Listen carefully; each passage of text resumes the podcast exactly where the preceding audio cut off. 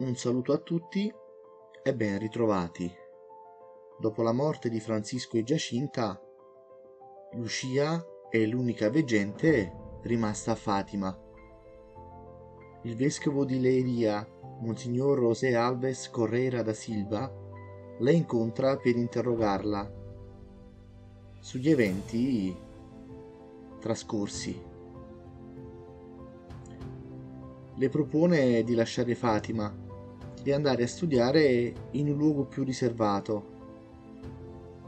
Lucia quindi si prepara a partire, ma assalita da mille dubbi, il 15 giugno 1921 torna un'ultima volta alla cova da Iria. Settima e ultima apparizione di Maria. Le rivela di seguire il cammino per il quale il signor vescovo l'ha voluta condurre e che questa è la volontà di Dio. Lucia scriverà che in quel momento ripete il suo sì. In quel momento ancora più cosciente di quello del 13 maggio del 1917. E mentre di nuovo la Madonna si elevava al cielo, in un attimo rividi nell'anima tutta la serie di meraviglie che in quello stesso luogo, appena quattro anni prima, proprio lì, mi era stato dato di contemplare. Scrive Lucia. Dopo queste esperienze, nel 1925 si ritirerà al convento di Pontevedra,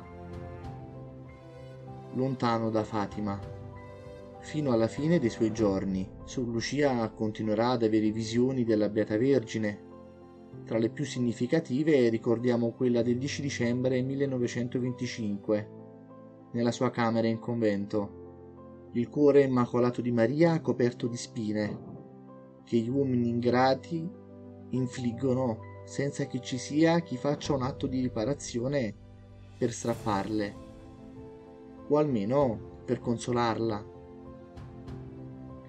la Madonna le rivela che tutti coloro che per cinque mesi nel primo sabato si confessano, ricevendo poi la Santa Comunione, e mi faranno, dirà la bella signora, 15 minuti di compagnia meditando sui 15 misteri del rosario con l'intenzione di darmi sollievo, io prometto di assisterli nell'ora della morte con tutte le grazie necessarie alla salvezza delle loro anime.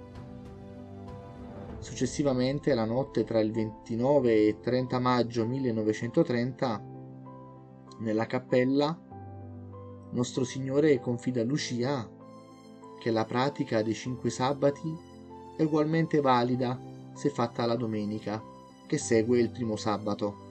A Lucia che chiede la ragione dei cinque sabati, Gesù chiarisce ci sono cinque specie di offese e di bestemmie proferite contro il cuore immacolato di Maria.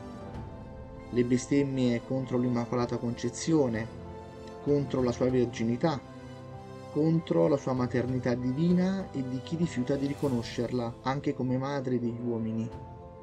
Le bestemmie di coloro che infondono nel cuore dei bambini l'indifferenza e il disprezzo e l'odio verso la Madre Immacolata le offese di chi la oltraggia nelle sue sante immagini. Qualche anno dopo Lucia descriverà così un'altra apparizione. Improvvisamente tutta la cappella si illuminò di una luce soprannaturale e sull'altare apparve una croce di luce che arrivava fino al soffitto. In una luce più chiara si vedeva nella parte superiore della croce una faccia d'uomo e il corpo fino alla cintola. Sul petto una colomba, anch'essa di luce, e inchiodato alla croce il corpo di un altro uomo. Un po' sotto la cintola, sospeso nell'aria, si vedeva un calice e un'ostia grande, sulla quale cadevano alcune gocce di sangue che scorrevano dalle guance del crocifisso e da una ferita del costato. Scivolando giù dall'ostia, quelle gocce cadevano nel calice. Sotto il braccio destro della croce appare la Madonna di Fatima, col suo cuore immacolato nella mano sinistra, mentre sotto il braccio sinistro della stessa croce iniziano ad apparire alcune grandi lettere, sospese sopra l'altare, fino a formare la scritta Grazie e misericordia. Compresi che mi veniva mostrato il mistero della Santissima Trinità e ricevetti luce su questo mistero che non mi ha permesso rivelare. Tra l'estate e l'autunno del 1943, a causa di un'infezione, Sor Lucia è così debole che il vescovo, temendo che possa morire senza aver rivelato la terza parte del segreto, le ordina di mettere tutto per iscritto. Ma nonostante i tentativi, Sor Lucia non riesce a scrivere neanche una parola. Il 3 gennaio 1944 supplica Gesù di aiutarla a eseguire l'ordine del vescovo. Non temere, Dio ha voluto provare la tua obbedienza, fede e umiltà. Stai serena e scrivi quello che ti ha ordinato, tuttavia non quello che ti ha dato intendere del suo significato. Scrivi ancora Suor Lucia. Sentì lo spirito inondato da un mistero di luce, che è Dio, e in lui vidi e udii la punta di una lancia, come una fiamma che si allunga fino a toccare l'asse terrestre. E questa sussulta.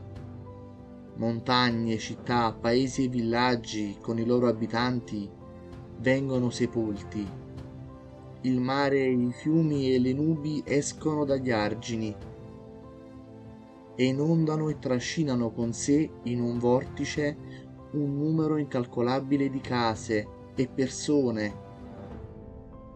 È la purificazione del mondo dal peccato in cui si è immerso.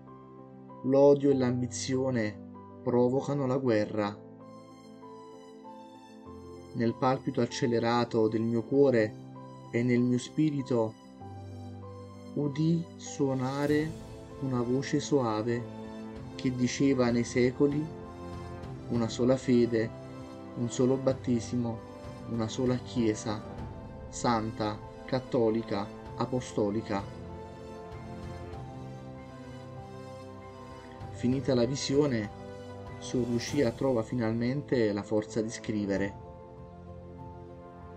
Nel 1948, spinta da un desiderio di maggior raccoglimento, Lucia entra a far parte delle monache carmelitane scalze.